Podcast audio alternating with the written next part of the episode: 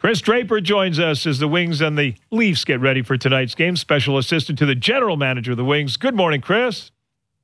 Good morning, guys. How are you doing? We're real good. I used to see your little kid skate. Uh, have you, has your household avoided the uh, Fortnite craze? Uh, yeah. I mean, he he plays it like casually a little bit, but definitely uh, nothing like some of the stuff that I've read. Uh, that's for sure. That's uh, not uh, not in this house, no chance. Not, not, uh, yeah. the hammer, uh, the hammer comes down to uh, to some extent. Um, y- you guys have a fascinating team. I think most people are, uh, are are super interested to see how this year goes. Dylan Larkin really really electrified the fans and and you know from that city what what it's like with a younger player coming up. I remember Henrik Zetterberg's first year. The fans will take to you if you're given full effort and you've got skill. But I, I think the question with your team is how many other players can ascend, younger players can ascend to where Dylan Larkin is. Athanasiu, uh, a couple other players. Obviously, your number six pick this year who they can't see yet. That's what's going to be fascinating about you guys. Yeah. Yeah, you know what? I agree with that. Obviously, uh, I mean Dylan Larkin. You know, I, first of all, I can't say enough about him as uh, as a young hockey player. What a great kid on and off the ice, and uh, this is just someone who just wants to get better. He's uh, he does everything that he can day in and day out to get better. He's a rink rat, loves being in the weight room, loves shooting pucks before and after practice. So he's that young hockey player that you have an opportunity to build a team around, and he's obviously with with the the, the injury of Henrik Zetterberg has has kind of been forced into more of a leadership role, probably a little earlier than we wanted, but it's something that uh, we know that Dylan can handle with uh, the character that he has. But like you said, we have some young guys that um, you know. I thought Mo Mantha, the West Coast trip, uh, Anthony Mantha, I thought uh, I thought he played. Uh, probably as good as hockey as I've seen him play. Physically engaged, had scoring chances, uh, big, strong. Just played a power forward game. Uh, double A. Um, you know what can you say about his speed and skill? He had, uh, I think he had a couple breakaways, and and unfortunately didn't get a shot on either of them. But he just shows you how dangerous and how explosive he could be. And you know the fun part, and and and Bertuzzi, Bertuzzi's uh, been, been real good for us. Obviously, he played last year. Um, he's going into his first full year here in the National Hockey League. So we think up front we got some good young players, and then you mix in a, a Thomas Vanek, a Gus Nyquist, a Frans Nielsen. So we think we have a, a good balance up there. And on the back end, our our young guys have uh, have really stepped right in with the injuries that we've had. Dennis Cholowski um, man, he just played, has been playing like a, a seasoned vet. The way that the poise that he has with the puck, very good first pass, puck moving defenseman, excellent skater. Uh, has been playing on the first power play. Unfortunately, he's banged up right now, so he's not going to be able to play tonight.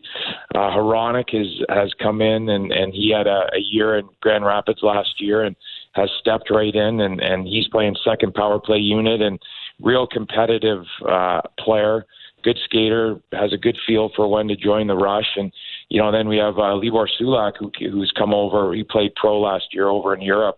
Uh, big, I think he's six, six, three and a bit. Excellent skater, and he's just still figuring out the North American game. So, you know, like you said, there's there's some good young players down there um, that are getting opportunities because of where we're at right now with our organization.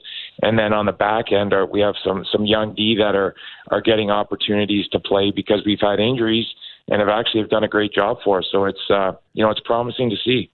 Uh, Kris Draper, assistant to the general manager of the Red Wings, and you mentioned some of the veterans, and so important um, when you look at uh, how tough uh, your games have been in the early going and how you guys have, have, stuck with it but not come out with victories. You played Anaheim tough, you played the Kings tough, you played Columbus tough, and yet you didn't win the games. And you need some veterans to uh, make sure that uh, the attitude is not lost when young players lose in games in which they fight hard for. Yeah, exactly, and that's uh, you know that's kind of the message that is coming down from uh, from our coaching staff as well. You know, if they, you know, if you keep playing the right way, you know, the the the, the game's going to reward you, and that's uh, you know that's how it's been for for a hundred years. And you know, I think we have guys that that are playing the right way. Like I said, they're playing hard, they're competing, they're playing fast. Uh, you know, the, the LA game, you know, we outshoot LA. Just you know, couple of bad bounces that, that you'd love to have back and, and maybe you win the hockey game. But the one thing that, that we're at right now, when you watch our hockey team play, our, our our room for error is our margin for error is is is very small. You know, we can't really outscore our mistakes, and you know it's a tough way to play the game of hockey when you can't outscore your mistakes. So you know we know that you know when when we're either going into another team's building or someone's coming in to play us, that uh, you know we pretty well you know for 60 minutes have to do it the right way, shift in and shift out, and it's hard to do that. But uh, you know if these young hockey players learn how to do that you know, in two, three years, we're going to have, uh, you know, we're going to have some good things, some great habits. We're going to, you know, maintain the culture that everyone has fought so hard for around here, and and we'll get this thing going in the right direction again. But uh, you know, the one thing that that these guys we know that they're going to do is they're going to show up, they're going to play hard, and and that's what Blash and his coaching staff want. They want the that this young team to play the right way. Kris Draper, our guest, four Stanley Cups as a player, won the World Juniors as well, won the World Cup of Hockey, uh, I believe, in this very uh, building in Toronto. In I think you were on the cover of the Toronto Sun the Sunday morning after your Saturday. It's, it, that, it's good that you haven't been on the cover of the Sun since. That means you're not doing anything. That's a good thing, actually. Uh, that that's the last time. Yes, that's the last time you were you were on the cover. When you look at at the two geography things for you, one the Leafs and Wings, you you weren't a wing when they played in the playoffs in '93. It's been ages. You had a lot teammates who went through that that big seven game series and maybe and some of the ones in the late 80s steve Yzerman obviously would have. Um, but yeah. but tell me about the travel for your group. You used to it was quite something to be detroit in the western conference. And when playoffs would come it was i mean it was exhausting for your fans and for the media. I can only imagine what it was like playing mountain time zone pacific time zone games uh, six weeks straight basically to get to the stanley cup final. You don't have to do that anymore when you eventually get back there yeah, you know that's uh, obviously I wasn't part of that that '93 series, and and I'd like to think that's why they made the big one dollar trade. Uh, that's right. Know, that that yeah. summer after after we lost out to acquire me to get things going in the right direction. But uh, you know, for me, obviously, I grew up in Toronto.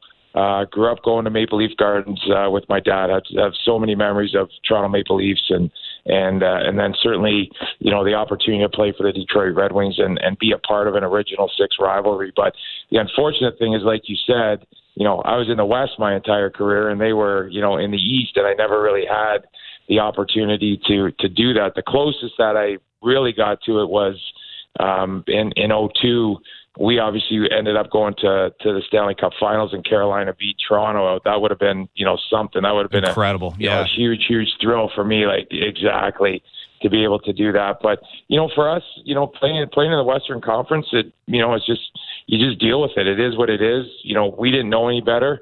Um, you know, we always uh, we had great rivalries, obviously with you know Colorado and and Dallas and St. Louis and had some unbelievable rivalries uh, throughout the playoffs. Obviously, the the Vancouver series, but you're right. It always seemed when playoff hockey came, the Detroit Red Wings were were going out west, rather going out to Western Canada or going out to the West Coast. And you know, I'd like to think that uh, you know when we were the last team standing through those runs. Mm that um, you know we certainly earned it. Uh, nothing, nothing was certainly given to us. You talk about you know our days off between playoff series were were a full travel day um, you know, is what it was. We would we wouldn't travel after a game. We'd stay in the city.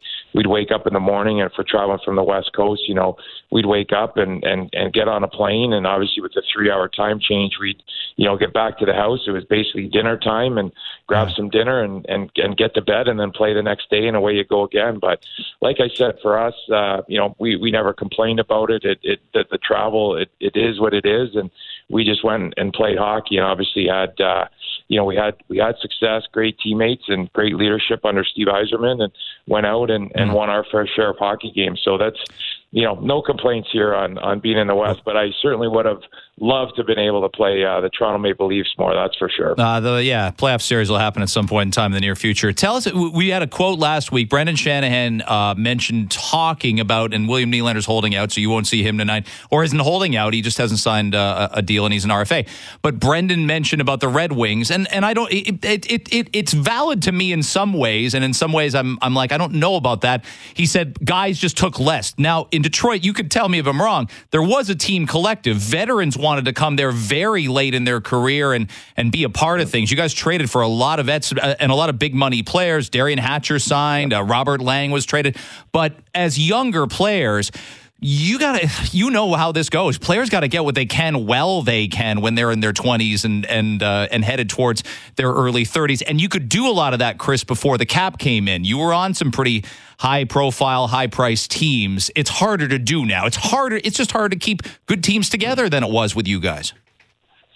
It is. Um, you know, there's no doubt about it. And uh, you know, obviously, you know, you, you as as uh, you know, being part of a, a front office, you're watching what's going on. You know, with the Toronto Maple Leafs, and and obviously the the comments that uh, Brendan Shanahan had to say. But you know, he he just he wants he, he wants to keep that core group together. It's uh, you know they've worked hard to get it, so you can understand uh, you know why Shanny said what he said you know, for you know, for these young hockey players, it's uh, you know, there's an opportunity to to obviously get paid. Um, you know, I was pretty fortunate to be uh, part of the the Dylan Larkin negotiations, you know, right from the start, and was able to to watch how the contract evolved and how we ended up getting it done. But you know, we really only had we had the one contract that we had to negotiate. Obviously, I think you know everyone knows that you know the Nylander contract could impact what goes on with the rest of the Leaf organization. So um, in the end, you know, I know that uh, you know they want to get their players signed uh, and and long term to keep what they have and keep it going in the in the right direction. But for us in Detroit, you know, you said it. I mean, we had players. You know, Brett Hull came and you know he publicly stated, "You know, I'm coming to the Detroit Red Wings because I want to win a Stanley Cup." Luc Robitaille left the Los Angeles Kings because he wanted to have an opportunity to to win the Stanley Cup, and and Dominik Hasek the same thing, and all that happened in in one summer.